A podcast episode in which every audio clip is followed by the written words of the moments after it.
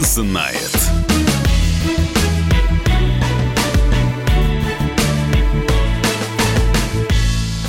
Здравствуйте, друзья! В студии радио «Комсомольская правда» Иван Панкин и мой коллега Георгий Бофт, один из ведущих российских политологов. Георгий Георгиевич, мое Здравствуйте, почтение. рад вас видеть. И слышать, и видеть. Да, спасибо, и я тоже рад вас видеть. А, Помните полковника Захарченко? Все помнят как полковника. Захарченко? Все помнят полков- полковника Захарченко. Я напоминаю, что его э, в шестнадцатом году, да, в шестнадцатом году во время обыска в его квартире обнаружили 8,5, там почти 9 миллиардов рублей. Ну, все вы помните эти, Наличными. эти видео. Э, Полная комната, в которой куча огромная бабок. И это какие-то немыслимые богатства, на которые можно было построить десятки поликлиник, дорог и так далее. Так вот, почему я вспомнил вдруг про полковника Захарченко? Потому что его не далее, как сегодня, обвинили в краже, внимание, триллиона рублей. Эту сумму он, как выясняется, вывел за границу. Ну, значит, Триллион это рублей. были, слава богу, не последние деньги, которые... Слава нашли. богу, для нас или для него? Слава богу, для него. Значит, он обеспечил себе старость хорошую. И родственникам Стареть-то он будет в тюрьме, как мы понимаем. Нет, он не на пожизненное ничего. Нет, ну ему еще сидеть-то долго. И потом, чем закончится эта история? Я так понимаю, следствие продолжается. М. Ну, если нашли сейчас э, Новое но- дело новые завели, да, нюансы, ну. новые нюансы Да. в деле появились. И, может быть, ему увеличат срок или не увеличат? Увеличат. Это триллион рублей. Смотрите, там у, у него есть соучастники, полковник ФСБ Дмитрий Сенин, банкир Иван Станкевич и полковник МВД Сергей Терентьев. То есть три полковника и какой-то банкир неизвестный вывели триллион рублей. Представляете? Причем, ну, на протяжении 10 лет. Страна Не- возможностей. Да. Страна возможностей. Я фактически. всегда так говорил и о никто, России. и никто ничего не знал. То есть на уровне полковников э, э, триллион рублей, а что ж генерал тогда выводили? Представляете? Понятия не А имею. министр э, у МВД есть министр вообще? Сейчас или вообще? Ну, вообще был министр МВД? Да, всегда он, был. Он, он какие деньги имел? Нет. Он что- что- что-то получал, зарплату какую-то? Нет. Он ничего не выводил, наверное. Тут Ничего любопыт- не знал. любопытный момент. Вот так вот в довесок. Да. Дмитрия Медведева, поговаривают, сняли-то знаете почему? Это А кто такой? Дмитрий Медведев? Да, я уже забыл, кто это. Ну, вспоминайте, это Кто наш это? бывший, бывший премьер-министр. А, да, да, да, да, был такой, да. Давно уже это был. Ну, Так вот, как пишет газета «Ведомости», Дмитрия Медведева вообще-то уволили э, как раз за то, что он не освоил чуть больше одного триллиона рублей. не освоил. Да. А как он мог освоить, когда его вывели? Вот этот, наверное, триллион вывели, он не смог его освоить, бедный. Так, ну если без иронии, серьезно, Ну, конечно. Почему не освоил? Понятия не имею. Вывели. Спросите у Медведева. При украли. Вообще, если говорить серьезно, то а, для того, чтобы работать а, с нацпроектами бюджетными деньгами, надо гороху объесться сначала. Вот, чтобы соответствовать Хорошо, всем, не посидеть на всем, горохе. всем этим а, безумным значит, требованиям, правилам, и чтобы к тебе не пришли потом а, с этим самым а, с- силовики какие-нибудь, э, что-нибудь выспрашивать узнавать. А, э, это целое дело такое. По- Поэтому, а, в отличие от частных инвестиций, государственные инвестиции, они с трудом, с большим скрипом походят через эту всю бюрократию. Вот, поэтому их очень довольно трудно потратить. Их, э, может быть, вот легко украсть, что продемонстрировал полковник Захарченко, а вот так уж законно потратить, а, подложив все нужные бумаги, справки, регламенты, провести через все инстанции, это не так-то просто. Частные деньги тратить легко. С полковником Захарченко история на самом деле продолжается. Ему э, предъявлено обвинение во взяточничестве. Дополнительное, я имею в виду, не далее, как сегодня эта новость появилась. Э, Как, э, вот я читаю, РБК, Следственный комитет России, предъявили новое обвинение в особо крупном взяточничестве бывшему сотруднику антикоррупционного главка МВД Дмитрию Захарченко, уже отбывающему наказание за взятку. Э, Как раз вот, э, собственно, как вы считаете, срок-то ему увеличат или нет из-за этого? Мы с вами с этого начали как раз. Да, может, за, замотают, мне кажется. Ему не так много дали. Сколько ему дали там? К 13 годам колонии строгого режима. Это немного, по-вашему. Ну, так он же по УДО может выйти. Так нет, ну тут еще, бывший- видите, бывший что- нач- сколько нюансов-то появилось. В деле фигурировать Ну, стал во-первых, они, триллион. во-первых, они не дошли до суда. Давайте так. Значит, недавно вышел, э, помните, был такой начальник СИН Рейм, да? Мгм. Вот, он украл же миллиард. Уже вышел, он сколько, трех лет не отсидел. Вот и полковник Захарченко, если будет себя хорошо вести, тоже выйдет. А хорошо вести, по моему мнению, это не выдать тех, кто выше него стоял и получал эти деньги тоже. А вы думаете, он один, что ли, действовал? Да, конечно, нет. В компании с другим полковником и каким-то вшивым банкиром. Нет, там два еще полковника и какой-то вшивый банкир. И вот эти четыре человека вывели триллион рублей, а остальные начальники, погоны вожатые, они вообще были не в курсе, они вообще не при делах и ничего не знали. И даже не подозревали. Они видели полковника Захарченко на дорогой тачке, э, значит, или там вот этого э, другого Терентьева, который, на, э, говорят, летал на вертолете, там и на Майбахе ездил, или на Бентли, я уж путаюсь. Вот, и говорит, да ничего нормально, ну, бабушка ему подарила Бентли. Подумаешь, может полковник ездить МВД на Бентли? Разве нет? И никто ничего не подозревал.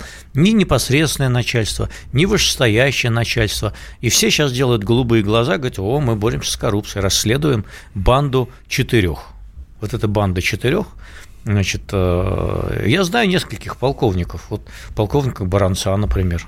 У, у него, него нет таких. У него денег. есть триллион? Нету. Нет. И никуда он... По нему видно, что нету. Я еще знаю... Не несколько... обидно ли полковнику Нет, ну как, будет? Ну как, это же было бы видно. Вот, или там других полковников тоже знаю, у них тоже нет, даже и миллиарда нет точно совершенно. Э, на каких-то машинах ездят, ну, нормальных таких, недорогих даже. А у них вот триллион. И никто не знал, и никто ничего не видел. Речь о взятке, о которой мы заговорили, он получил, как раз Захарченко получил от группы бизнесменов Бориса Ушаровича, Валерия Маркелова, Дмитрия Моторина, а также Ивана Станкевича угу. при каком-то там посредничестве. Угу. Между вот. кем и кем? Э, вот это вот пока это, что да, выяснит вот следствие. Это интересный вопрос. Да, очень правда, интересный. Да. Там э, сумма взятки оценивается более чем в 1 миллиард. Да. Опять. Вот она же кому-то Но пошла. Но сейчас, как мне кажется, вот этих вот бизнесменов от которых требовал взятку господин Захарченко, сейчас может увеличиваться, их количество может возрастать с каждым днем. Они сейчас а, как хотелось бы, хотелось бы, это как качели. Вот на одной э, значит, половинке сидят бизнесмены, которых можно взять за задницу сейчас и пересажать всех. А вот кто на другой-то половинке между э, Захарченко был посредником, а на другой-то половинке кто сидит? В каком они звании? Вот эти люди, которым, у которых полковник был на побегушках и деньги носил чемоданами. Или не чемоданами, а банковским А у вас перевод. версия есть какая-нибудь? А? У вас версия есть какая-нибудь? А все руководство МВД. Вот такая версия. Да. Вот такая версия. Все руководство МВД замешано в коррупции. Или связано с Захарченко, это совершенно разные А как вещи. оно не может быть, не, не может быть связано с Захарченко? Принимались решения довольно э, весомые, скажем так, какие-то дела прекращались, какие-то не прекращались. Там а, было уже несколько посадок довольно высокопоставленных людей а, в силовых структурах, а парочка из них уже вышла, отсидев. Понимаете? Вот. И что все это заканчивалось на, полков... на полковнике, я в это не верю. И никто не верит. И никто не верит. И вот еще выше руководство МВД сейчас думают, наверное, а где же остановить эту цепочку-то? На каком уровне значит, этот скандал пожар лесной вот этот вот прекратить, отсечь и не расследовать дальше. Как вы считаете, сколько таких Захарченко вообще? Много. При той вовлеченности силовых структур всех, без исключения, в рыночную экономику, а они решают вопросы, крышуют, э, рейды строят, заводят уголовные дела липовые, вымогают деньги э, под предлогом этих уголовных дел. Их много, их даже не тысячи, их десятки тысяч, десятки тысяч. И любой, а, значит, а, даже и не полковник, а какой человек, который а, сталкивается с бизнесменами или с кем-то там еще на улице наркотики ему подбрасывает, он тоже потенциально взяточник или, или не потенциальный. Но почему с ними так плохо борются тогда? Вот их много вы говорите. Почему плохо борются с ними? Вы хотите, чтобы а, змея откусила себе собственный хвост? А на кого тогда будет опираться э, власть? На кого? На революционный народ? На народные дружины? На кого? А не опора режима. Как вы можете бороться с опорой режима? Не все они, к тому же, коррумпированы. И как опора режима, она работает худо-бедно, да? Преступностью борется. Но это такая издержка, большая, Я правда, понимаю, что как издержка, но очень дорогая издержка. Вот вы сказали вот. про дороговизну. И неформальный... Миллиард, и... миллиард рублей. Можно Триллион четверть... Уже Ой, да, я, извините, я, я, видите, я уже запутался в этих огромных деньгах. триллион было выведено за границу всего за 10 лет. Ну, То есть, вот... получается, четверть России, как Швейцарию можно обустроить было плюс-минус? Ну, нет, это не четверть России, это поменьше, конечно. Вот, а потом деньги другие банкиры выводят, воруют деньги. Ну, все, кто может, те воруют. Э, либо с помощью силовиков, либо без помощи силовиков. Э, а бизнес обналичивания на ком держится? На ком держится бизнес обналичивания сейчас, когда прикрутили все гайки? Назвать силовую структуру? Не будем. Что это? Но все это знают.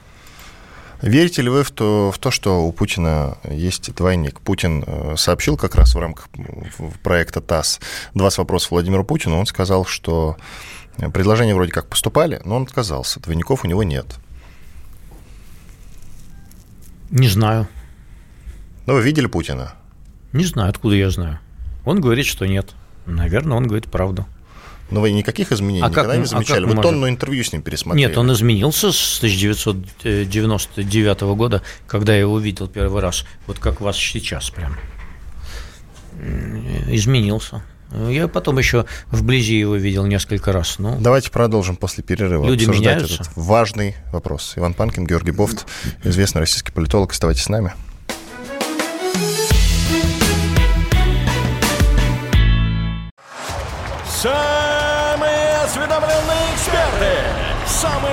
Глубокие инсайды, самые точные прогнозы. Точные прогнозы. Знаем все лучше всех. Ведущие. Неудержимый Мардан и прекрасная Надана Фридрихсон. Первая радиогостинная «Вечерний диван» на радио «Комсомольская правда». Два часа горячего эфира ежедневно по будням в 6 вечера по Москве.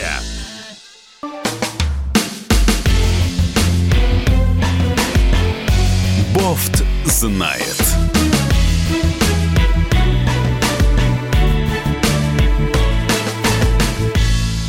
Иван Панкин и известный российский политолог Георгий Бофт по-прежнему в студии радио «Комсомольская правда». Мы продолжаем. Ну вот мы с Георгием Георгиевичем пришли к выводу, что двойника у Путина действительно нет. Он не лукавит в данном случае. Его э, Но журналист Ван Денко спросил про двойников. Это, это вы пришли к такому выводу. А я сказал, что я не знаю, потому что э, это говорит Путин, и нам остается только ему верить, потому что мы не можем это так проверить. Вопрос-то в чем? Вы верите ему или нет? Мне кажется, в каких-то случаях э, можно было использовать двойника. А что в этом зазорного? Можно было или да. используют? А я не знаю, использовал или нет. Но подозреваете. Подозреваю, что можно. Первый было. раз про двойника его спросили, знаете, когда? Когда? В 2001 году или во втором. Угу. Представляете, сколько лет назад? Еще в начале его. А его все нет. Творческого двойника. пути. А у него был двойник, вот э, я помню. А, вспомнил, был двойник. Который в Comedy Club выступает, не, не Не, не, не, нет. С 2008 по 2012 год он был президентом. Его даже э, назвали, правда, по-другому. Это я понял. Дмитрий Медведев вы имеете в виду. Угу. Но это не двойник, это Дмитрий Медведев. Ну, мне кажется, Что он был двойником. Серьезный человек. Похоже. Премьер-министром был у нас сколько лет, понимаете? Просидел не просто так. Нет, не просто так. Он еще просидит. Он же еще молодой. Он еще к нам вернется, вы не волнуйтесь. Да я совершенно не волнуюсь. Как вы относитесь к нему как к потенциальному преемнику? Столько разговоров об этом было. Хорошо. Медведеву как потенциальному будущему новому президенту? Да, что, нормально. Мне кажется, что таких преемников можно назвать ну, нет, человек 10. Назовите хотя бы пятерку. Козак, Медведев, значит, Шойгу, Лавров, Мантуров. Лавров нет, точ, точно. Ну, хорошо, может быть, Чемизов, а, значит, еще кто, Сечин, может быть, преемником теоретически. Ну, вот таких, не, я, ни, ни, никого он назначит, да, я имею в виду те, кто вот, войдя в Кремль, они там вот обживутся и начнут править. Насчет вот, Лаврова, вот этих, вот этих, вот этих. Лавров вот прекрасная кандидатура, но много разговоров о том, что он очень устал. Я, и я, хо- я, да, хочет мы, пожить мы, для себя. Мы с, вами, мы с вами об этом говорили накануне как раз формирования кабинета, э, но я говорю о том, кто потенциально мог бы возглавить страну. Сурков? Не, Сурков. А почему? А... Говорят, что он вообще, как этот, как же его назвали-то, строитель путинизма, как-то так его либерально-оппозиционные СМИ обозвали. А мне кажется, он слишком креативен для страны. Ничего себе. Угу. С каких пор креативность для страны это а, нет, отрицательное Россия, качество? Нет, Россия не, не может управлять сверхкреативный человек. Да, вот еще мне подскажут Нарышкин и Собянин, согласен, и они могут тоже. Так что мы сейчас десяток набросаем. Да, вот по, по... А какая кандидатура в качестве преемника в 2024 году устраивает лично вас? Из тех, кого вы назвали, конечно. Из тех, кого назвали, Медведев, Собянин, э, Чемизов. Но он в возрасте уже, конечно. Еще кто? Ну, не знаю, еще, может быть, кого-нибудь вспомню. Сейчас ну, хорошо. На вскидку. Надо было спис список, я в следующий раз вам принесу, дюжину, дюжину э, протопрезидентов. Ну, давайте ближе к 24 а году потом уже. посмотрим на Мишустина, может, он тоже будет ничего. Может быть. Он себя еще не вполне зарекомендовал. Кстати, как зарекомендовал по вашему времени? Вот с... Пока рано говорить. Рано говорить. Пока хорошо. Рано говорить, да. А, к другой достаточно грустной, правда, теме, но э, хорошо, что все хорошо, все хорошо закончилось. Итак, в Саратове задержаны двое подростков. Они готовили массовый Очень, расстрел Вол- своей Володина, Володин еще подсказывает, да, Володин. Может быть, да. Хорошо. Двое подростков в Саратове готовили массовый расстрел в своей школе. Они э, хранили обрез охотничьего ружья в заброшенном бомбоубежище. Угу. И, соответственно, планировали ворваться в школу и устроить то же самое, что там устроил да. около года назад э, да. вот в Керчи как раз, среди в Керченской школе. Среди молодежи человек. и тинейджеров полно идиотов. Их полно в только Америке. Только ли среди них? Ну, э, да, их полно и в Америке полно, и не только среди них, но мы говорим о молодежи, да. Очень много идиотов, безбашенных, у которых вообще в башке ничего нет, ни принципов, ни знаний, ни э, осторожности, даже чувства самосохранения, э, и даже последовательности в действиях никаких нет. То есть они из них фиговые из всех конспираторы. Почему я как бы вот не так заполошно изначально относился к делу запрещенной в РФ организации «Сеть», которую осудили, да? Потому что они по своему поведению выбивались из вообще алгоритма того, кого силовики считают законопослушными гражданами. От них, вот с точки зрения силовика, встаньте на его, э, значит, э, точку зрения, от них вообще черт знает, что можно ожидать. У них в башке непонятно что. Поэтому лучше я даже состряпаю против него дело, если мне не хватает доказательств, чем буду ждать, пока они... Я вот вспомнил, знаете, что в этой связи? Был теракт в Минском метро в 2013 году, по-моему. Двое русских парней с русскими фамилиями ни с того ни с сего взорвали Минское метро. Ну вот зачем они это сделали? Какие у них мотивы были? Мы так, никто так не узнал. Их расстреляли уже. Там смертная казнь есть. Мотивы, кроме как вот посеять какую-то панику, там еще что-то, зачем они это сделали, никому не понятно. И вот, и вот эта непредсказуемость, вот эта дурь молодецкая, она на самом деле довольно опасна. Поэтому я понимаю мотивы этих силовиков, которые подтягивали за уши, э, может быть, те доказательства, которых не было напрямую. Но они Чего думали... Себе? Оно... Страшные слова вы говорите Почему? на самом деле. Почему? Да грустно все это как-то просто. Ну почему? Почему грустно? Ничего не грустно. А что в Абу-Грейбе? Ну, молодость, а что в Абу-Грейбе американцы не пытали, что ли? А, значит, да, причем как мы на, на американцев-то сейчас вот перешли. Мы же проговорим Нет, это про... не мы, это я перешел. Да. Я говорю, что силовики, они говорят, а вот америкосы в Абу-Грейбе исламистов пытали и правильно делали. Так многие силовики думают, потому что никаких средств иных выведать у э, тех же исламистов, значит, там э, коды, пароли, явки нету. Нету. И все это прекрасно понимают. И когда на Северном Кавказе именно такими методами с ними работали, никто там не возмущался особенно. Ну, то есть возмущались, конечно, отдельные правозащитники, но так это в порядке вещей. Там уже много лет так живут. И в Ингушетии, и в Дагестане, и даже, страшно сказать, в Чечне. Так, такими средствами их держат под контролем. Там нету э, э, вот, вот такой вот англосаксонской э, законности формальной даже близко не лежало. Итак, эти двое парней, которых СМИ называют Игорь и Евгений, они собирались использовать зажигательные смеси, кроме, конечно, того обреза, который они хранили в заброшенном бомбоубежище, э, собирались использовать зажигательные смеси, рецепты которых они нашли в интернете. Итак, эти подростки пришли к своей идее не сами, они состояли в группах в социальных сетях, которые пропагандировали идеологию массовых убийств угу. и суицида. Да. В региональном э, следственном управлении СКР сообщили, что следователи задержали малолетних злоумышленников и возбудили уголовное дело за приготовление к совершению группой лиц по предварительному сговору убийства двух или более лиц. Вот помните, когда был керченский стрелок, тоже Да. говорили, что силовики просмотрели, вообще не обратили внимания, что он пишет в соцсетях, и у него была склонность к таким действиям. А сейчас не просмотрели. Вот мы тут их ругали пять минут назад за то, что они коррумпированы, а вот, видите, есть люди, которые выполняют свою работу. Мы поругаем, потом похвалим. Ну, насчет, э, ладно, там по поводу дела сети, очень э, странная публикация вышла на оппозиционном портале «Медуза». А чё в ней Противоречивая, не странная, хорошо, противоречивая. Она просто Не до конца а- Она плохо ясно. сделана, она недораскручена. Она с журналистской точки зрения сырая просто.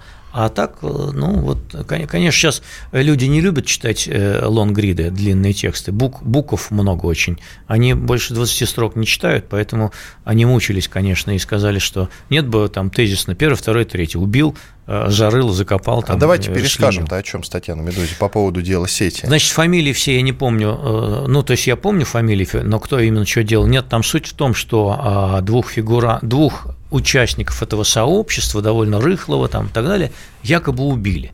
И это рассказал журналистам э, якобы человек, который сейчас сбе- сбежал за границу, и якобы он сам участвовал в убийстве. Вот. Ну, вот и все. И, и они торговали наркотой, там еще что-то, еще что-то. Но то, что они торговали наркотой, это в деле есть. В деле есть, что один из фигурантов заражал девиц СПИДом сознательно, это тоже в деле есть.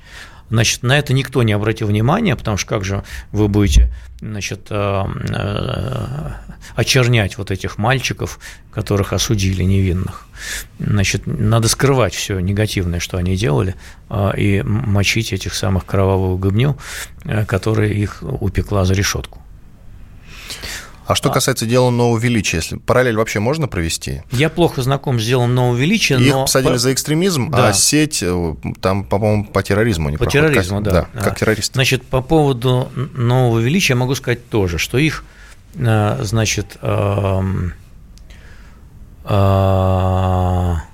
сейчас они схожи с этими дел, делом тем, что они также выбиваются из общего алгоритма поведения людей, которых силовики почитают как законопослушных. С точки зрения силовиков они подозрительны.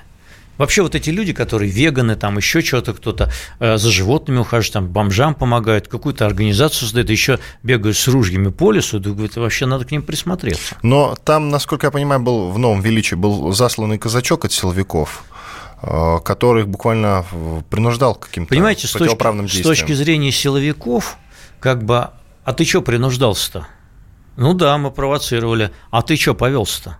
Ты повел, значит, готов? Все, вот и весь разговор. Можно говорить, что это не подходит ни под какие мерки, но я хочу напомнить, что Бут сидит в Америке ровно по тому же делу. Его спровоцировали на сделку на продажу оружия э, колумбийским наркобаронам. Прям спровоцировали. Давайте Даже продолжим не после спровоцировали, перерыва. на После- обсуждение спровоцировали и за это посадили.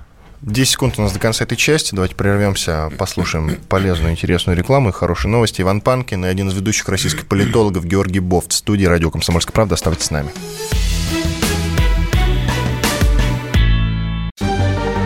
Новое время диктует новые правила. Ты не позволяешь себе подолгу быть привязанным к одному месту. Ты думаешь об удобстве, скорости и доступности информации. Именно поэтому мы сделали совершенно новую версию мобильного приложения «Радио Комсомольская правда». Современный интерфейс и обширный набор полезных функций. Возможность слушать нас в дороге, как на iOS, так и на Android. В режиме онлайн и подкасты. «Комсомольская правда». Всегда рядом. Радио жизни. Радио для тебя.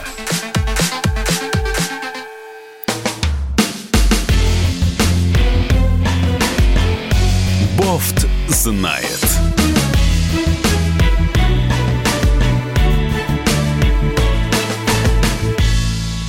Снова здравствуйте, друзья. В студии радио «Комсомольская правда» Иван Панкин и один из ведущих российских политологов Георгий Бофт. Мы продолжаем. Власти выбрали дату нового выходного дня для голосования по Конституции. Короче, дата определена. Это конец апреля, по-моему, 22 число. Да, 22, 22 апреля. Да. 22 апреля будем голосовать по Конституции. Это будет выходной день, ну, праздник все-таки. Угу. И более того, этот выходной день будет оплачиваемым. Вот такие дела. Это, это самое главное, самая хорошая новость. Угу. Что касается 22 апреля, э, с датой ты согласны вы, Георгий Георгиевич? У вас был выбор, хотите? Кто меня спрашивает? Ну да. Мне все равно. Что это все равно? Вы голосовать-то пойдете? Хоть завтра, не скажу. Почему? Я буду думать. А, я то есть вы изучу, так отвечать, я не решил. изучу законопроект, конечно, да. Не, ну там, там же можно проголосовать будет как-то. Вы можете проголосовать там за одно, там за, можно за только проголосовать за или, или нет. Или не или за. не проголосовать. Или не за, и все. Ну вот, можно же проголосовать. Там много всего, так вот э, там есть. Вы вообще разбирались Очень... вот во всех тонкостях? За что мы пойдем голосовать, хоть растолкуйте? Понимаете, людям. это все будет одна поправка. Вот вы э, как бы э, все говорят поправки, поправки, закон о поправке Конституции. Вот это все на, наверное, уже будет страниц 50, а первый вариант был 30. Это все одна поправка. Знаете почему? А вот пишут, что голосование по поправкам 22 апреля пройдет, действительно. Ну и что пишет? Мало что нет, пишет. Нет, я, я вам говорю, как я закон. подтверждаю я, ваши слова. Как закон называется? Он называется в первом чтении о поправке Конституции. Знаете почему? Так, почему? Потому что поправки можно вносить только по одной. Вот ее одну и несли. Вот это все одна поправка. Вот эти десятки страниц текстов, это будет одна поправка. Потому что есть федеральный закон, который определяет порядок внесения поправок в Конституцию – поправки в Конституцию могут вноситься только по одной, за одним исключением, если они тесно друг с другом не взаимосвязаны. Итак, в Совете Федерации назвали необходимой мерой закрепления приоритета Конституции России над международным правом.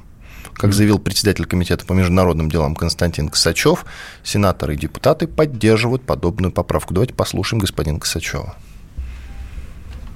Достаточно часто выносятся решения, затрагивающие интересы России, судебными инстанциями международными, арбитражными судами, даже иногда национальными. И России начинают предъявляться э, претензии, которые не вытекают никоим образом из тех обязательств, которые принимала на себя Россия. И э, мы посчитали необходимым дополнительно защитить суверенитет России, интересы Российской Федерации на уровне нашей Конституции. Это был Константин Косачев, председатель Комитета по международным делам Совета Федерации. Теперь давайте послушаем полномочного по правам ребенка Анну Кузнецову. Она назвала верным решение указать в Конституции на особое отношение к детям. Уполномоченный по правам ребенка оценила согласие президента на подобную поправку в основной закон страны. Сегодня особенно актуально звучит тема сохранения и укрепления традиционных семейных ценностей. Мы понимаем, что раньше и представить не могли, что возможны варианты. К сожалению, такое время настало, но, к счастью, мы можем вот благодаря такому шагу защитить то, что по-настоящему дорого для нашей страны. И приоритетная забота о детях, я вообще считаю, что это такая черта здорового общества, которое живет не какими-то семинутными генетическими ценностями, а работает на перспективу, работает на заботу на сохранение будущего. Уполномоченный по правам ребенка Анна Кузнецова, конечно, очень атмосферный комментарий. На фоне дети кричат. Ну, очень мило. Много детей. Она все время ходит в сопровождении толпы детей, наверное. Но это лучше, чем ходить в сопровождении советников. Как Майкл Джексон. Это плохая шутка была, Георгий. Почему? Ну, нет, гнусная какая-то. Ну, правда. Я вот вас учу шутить нормально, а вы никак Но он же ходил в сопровождении детей. Так, давайте пойдем дальше. Что касается вот этой поправки – как вы оцениваете? Какую из? Э, которую, за которую будем голосовать 22 числа. Ну, там куча всего понамешано. Там есть э, политическая часть, там есть социальная часть, там есть э, декларативная часть, за которой вообще ничего не стоит. Вот насчет детей, да, ну что, ну внесли про детей, ну про про пожилых внесли, про женщин можно нести, я не знаю, про людей труда внесли, про, ну, про кого еще можно нести? Ну, это, ну, и что дальше? Вот что дальше? Да, до этой поправки мы к детям относились кое-как, а вот сейчас мы просто после этой поправки начнем к детям относиться не кое-как. Да? Ну, то есть бессмысленное абсолютно. Там таких несколько, мне кажется. Вот несколько. А какую поправку вы считаете в Конституцию важной?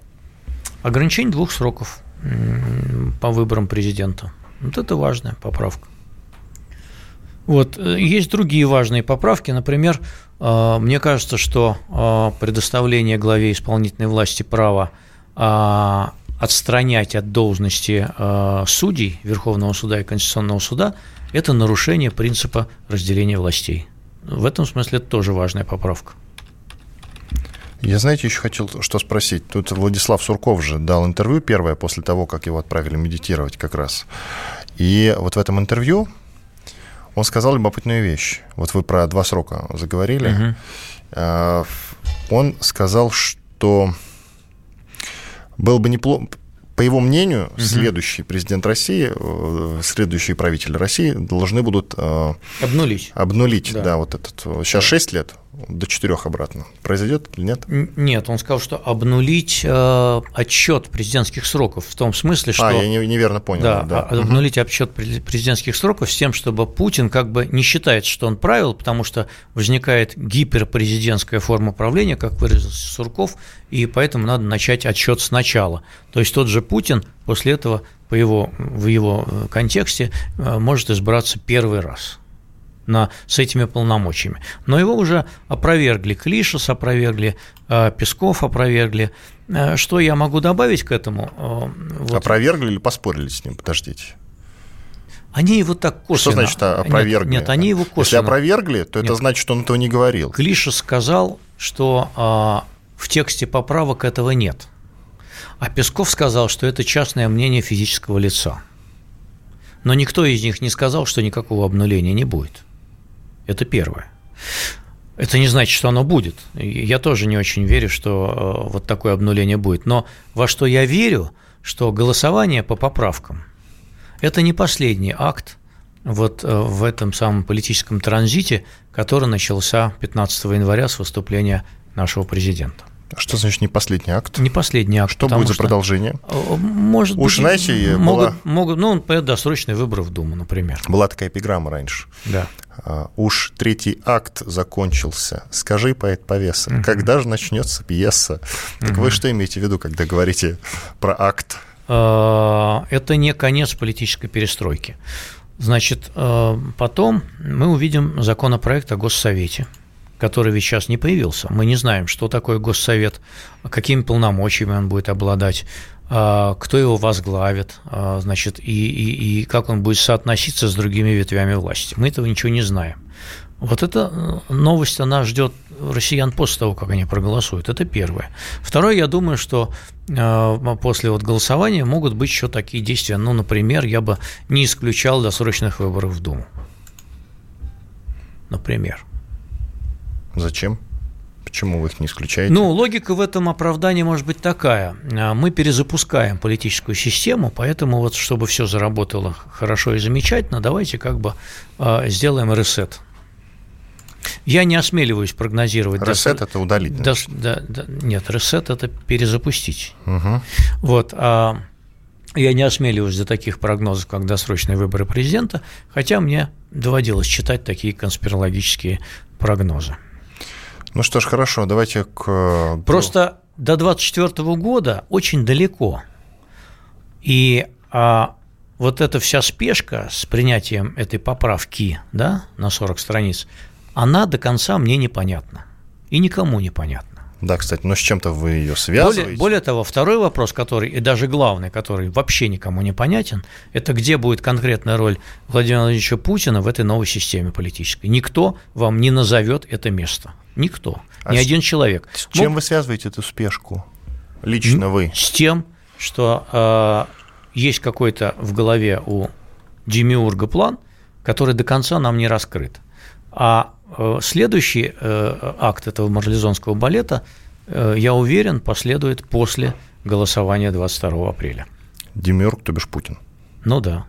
Вот он-то уж все наперед, мне кажется, знает. Но он же, как нам известно, король спецоперации, как вы да, сами его называете. Да, в этом плане Поэтому она мы проходит, его не раскусим. Она проходит блестяще.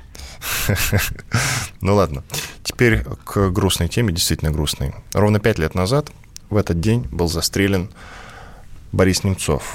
Вот многие СМИ прямо сегодня пишут, и в КП в том числе Владимир Варсобин, обозреватель «Комсомольской правды», угу. пишет, я цитирую, «Был застрелен один из самых ярких российских политиков». Самый яркий ли, по вашему впечатлению?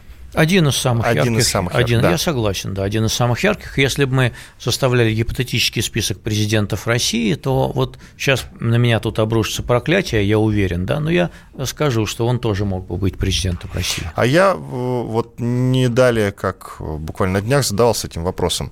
Он мог бы быть президентом России, но у нас были выборы в 2008 году, в 2012 году. Я что-то не помню его среди кандидатов. По какой причине? А, по той причине, что ни на тех, ни на других, ни на третьих, ни на четвертых выборах вообще не было серьезного конкурента у а, действующего президента или Медведева, которого действующий президент Второе выдвигал. место, можно было побороться выдвигал. за второе место, это важно. Нет. Давайте продолжим они, говорить они об этом. Все, они все не выходили за, за 5%. Давайте продолжим. После перерыва Иван Панкин в студии радио «Комсомольская правда» и один из ведущих российских политологов Георгий Бофт. Буквально через две минуты мы продолжим этот разговор, потому что тема, конечно, очень интересная. Также программу «Бофт знает» вы можете найти на сайте kp.ru и послушать в подкастах.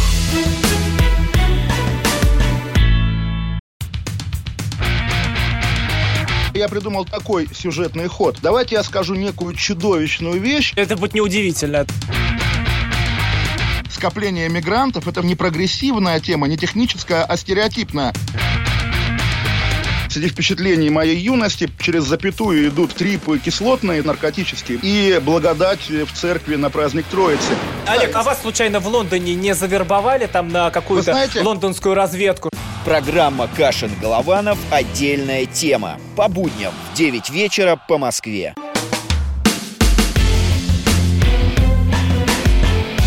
Бофт знает.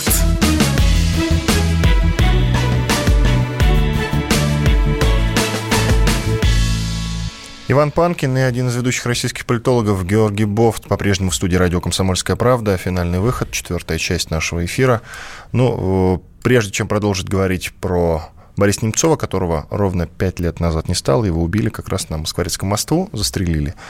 Э, Мы затронули очень интересную тему, почему же, если его называют одним из самых ярких политиков, то почему же тогда он ни разу не баллотировался? Сейчас поговорим об этом. Тут э, единственное, мне написали, не стыдно ли мне э, одаренному, сейчас, сейчас, сейчас я найду это сообщение, если особо одаренному Панкину начистят на улице Рыла, не будет ли ему западло обращаться к так ненавистным ему ментам?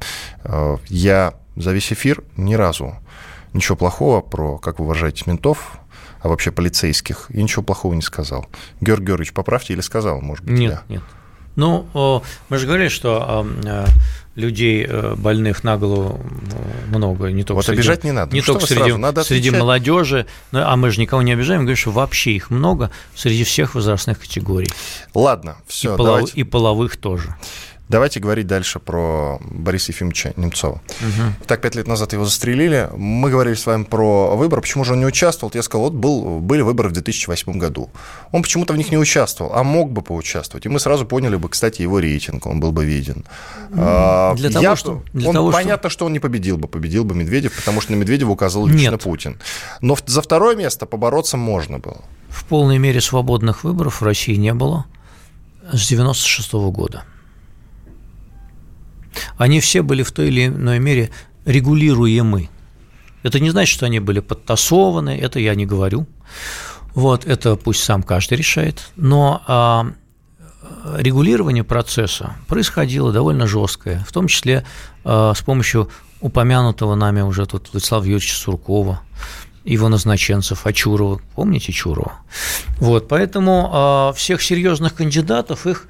а, Ведь для того, чтобы баллотироваться в президенты, нужно опираться, во-первых, на деньги, во-вторых, на организацию партийную, и тоже деньги. Вот, поэтому вот эти процессы, они отсекаются. О, Финансирование политики для э, бизнеса закончилось на Ходорковском.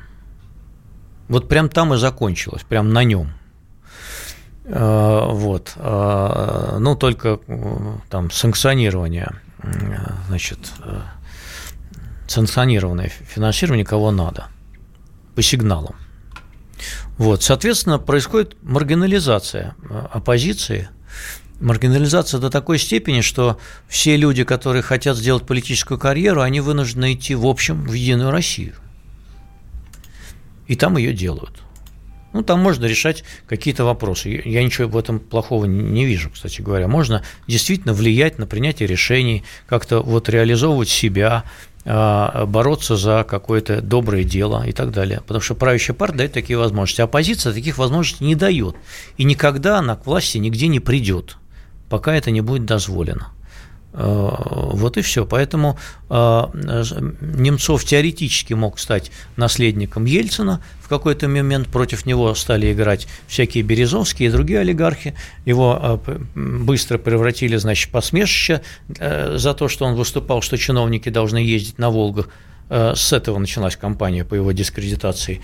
Но дальше понеслось уже. Там не было дискредитации, на это отвечал сам Черномырдин. Он сказал, ты можешь ездить на Волгах. Черномырдин сказал, ты можешь ездить на Волге, а это, мы будем ездить на Мерседесе. Это, ну, вот это все было высмеяно. Ну а дальше уже маргинализация продолжилась, ну а в условиях отсутствия сильной оппозиционной партии, которая имеет свои ресурсы финансовые, э, э, так сказать, которые позволяют выигрывать выборы, например, э, на каких-то уровнях, а маргинализация она дошла до предела. Вот и все. Поэтому только, может быть, сверху, в рядах самой правящей элиты, правящей номенклатуры, быть, быть назначен некий преемник, который входит в эту номенклатуру. Это не может быть аутсайдер. Мы, кстати, перечислили уже Это не может, ну, может быть, не всех. Это не может быть аутсайдер. Никогда. А, вот нынешняя система заточена э, на то, чтобы э, никакой аутсайдер не попал во власть. Ни на каком уровне, даже на муниципальном. Вот там в Москве некоторые попали, но скоро это закончится. Я думаю, что именно московский прецедент стал э, поводом для того, чтобы пересмотреть в Конституции положение о муниципальной власти как не являющейся частью государственной. Теперь ее будет, она будет подчинена государственной власти, общей структуре, поэтому вся эта прыготни, там Яшины всякие в московском э, там, муниципалитете, они закончатся. В чем же была яркость Немцова тогда, по-вашему? Вы подтвердили, что его можно назвать одним из самых ярких? Он хорошо... Особенно последние, ну, давайте возьмем последние, последние пять лет э, с 10 по 15 годы как раз. Ну, он был яркий, он был очень жесткий и непримиримый критик, конечно, Путина и на грани хамства.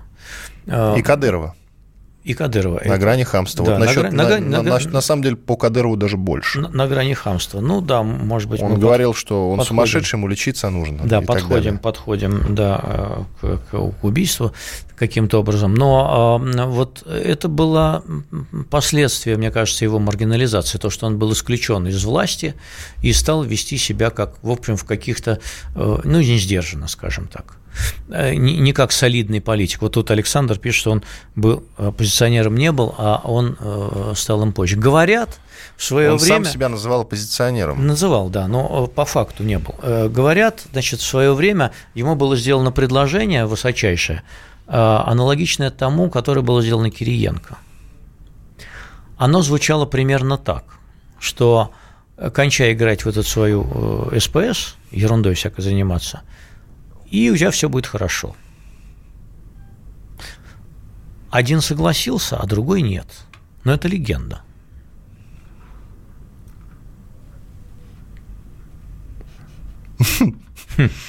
Сейчас а вы можете, а вы, а вы можете в нее верить, а можете не верить. Ну, хорошо. Насчет кадыровского следа, раз мы упомянули Кадырова. Ну, э, слушайте, преступление э, значит, расследовано с точки зрения исполнителей и не расследовано с точки зрения заказчика. В чем мы будем гадать? Ну, а ваша версия это? Вы хотите, чтобы я сказал, что это Нет, было я сделано хочу, по заказу то, о чем вы думаете. главы одного из регионов? Понятия Я не, не знаю. Но намекнули, так сказать. Я не знаю. Я, я, бывает такое... Нет, я вот еще дальше тогда намекну. Давайте. Бывает такое э, состояние, когда некоторые халуи, тут нам э, пишут, э, значит, они пытаются угадать моргание начальника. И вот по морганию начальника они выходят за рамки тех желаний, которые сам начальник для себя формулирует они начинают играть свою собственную игру, думая, что это начальнику понравится. Какие-нибудь радика- радикальные исламистские фанатики, может быть, вы это имеете? Нет. Нет? Нет. Ну что ж, ладно. Три секунды до конца эфира. Все все поняли, мне кажется. Нет? Ну хорошо. На самом деле в «Комсомольской правде» очень много людей, которые очень положительно отзываются о Борисе Немцове, в том числе я. Я считаю, что действительно он был ярким политиком. Иван Панкин и Георгий Бофт, один из ведущих российских политологов, были Всего с вами. доброго. Остались, в общем-то, довольны. Программу Бофт знает вы можете найти, как я уже говорил, на сайте kp.ru, скачать и послушать в подкастах, что обязательно сделайте. Всего доброго, до свидания.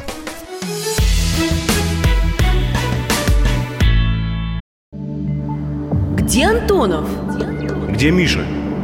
Где Антонов? Где Антонов? Михаил Антонов. Куда он делся? А я никуда не делся. Теперь каждый день с полудня до 15 часов по московскому времени я с вами, а вы со мной. Политика, экономика, мировые и региональные новости, музыка – все это в программе WhatsApp страна. Так что встречаемся в эфире.